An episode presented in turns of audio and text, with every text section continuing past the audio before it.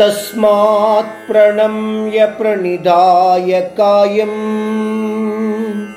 प्रसादये त्वामहमीशमेद्यम्। पितेव पुत्रस्य सखेव सख्युः। प्रियः प्रियायार्हसि देव सोढुम्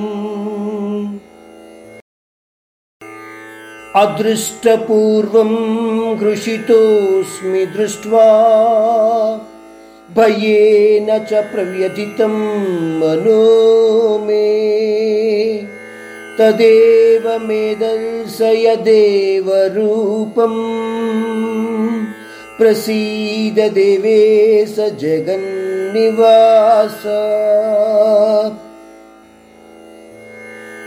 భగవద్గీత ద్వారా మనము ఇంతవరకు నేర్చుకున్నది ఏమిటి అని మనలను మనము ప్రశ్నించుకుంటే పరమేశ్వర తత్వరూప భావన లేకుండా మనము ఈ భౌతిక మాయా జగత్తు నుంచి ముక్తులము కాలేము.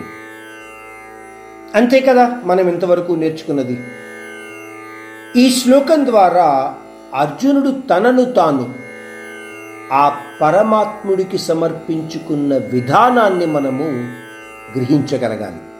సాష్టాంగ నమస్కారము చేసి తలను వంచి అంటున్నాడు నిన్ను ప్రసన్నుడువు కమ్మని వేడుకుంటున్నాను ఓ ఈశ్వర.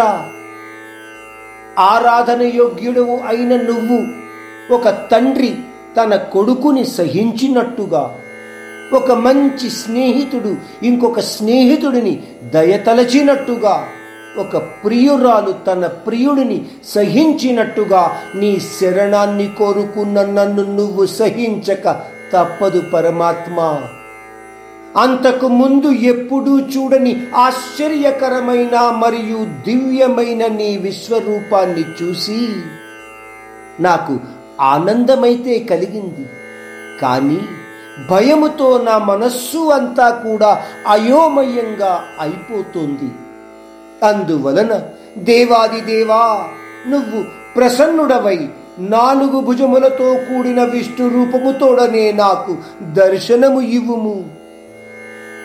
ఈ విధంగా అర్జునుడు మరీ మరీ వేడుకుంటున్నాడు.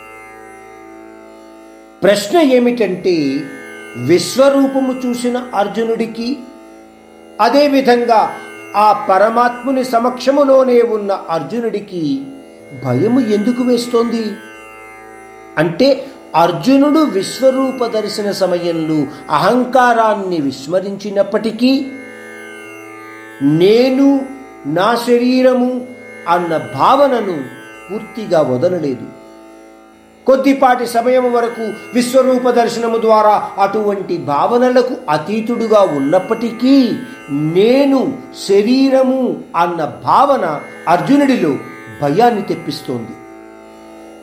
శరీరం మీద మమకారంతో మధురాతి మధురమైన చతుర్భుజ విష్ణు రూపాన్ని చూపించమని అడుగుతున్నాడు. శరీరము అన్న భావన ఎంత బలమైనదో ఈ శ్లోకం ద్వారా మరొక్కసారి మనకు తెలియచేయబడుతోంది.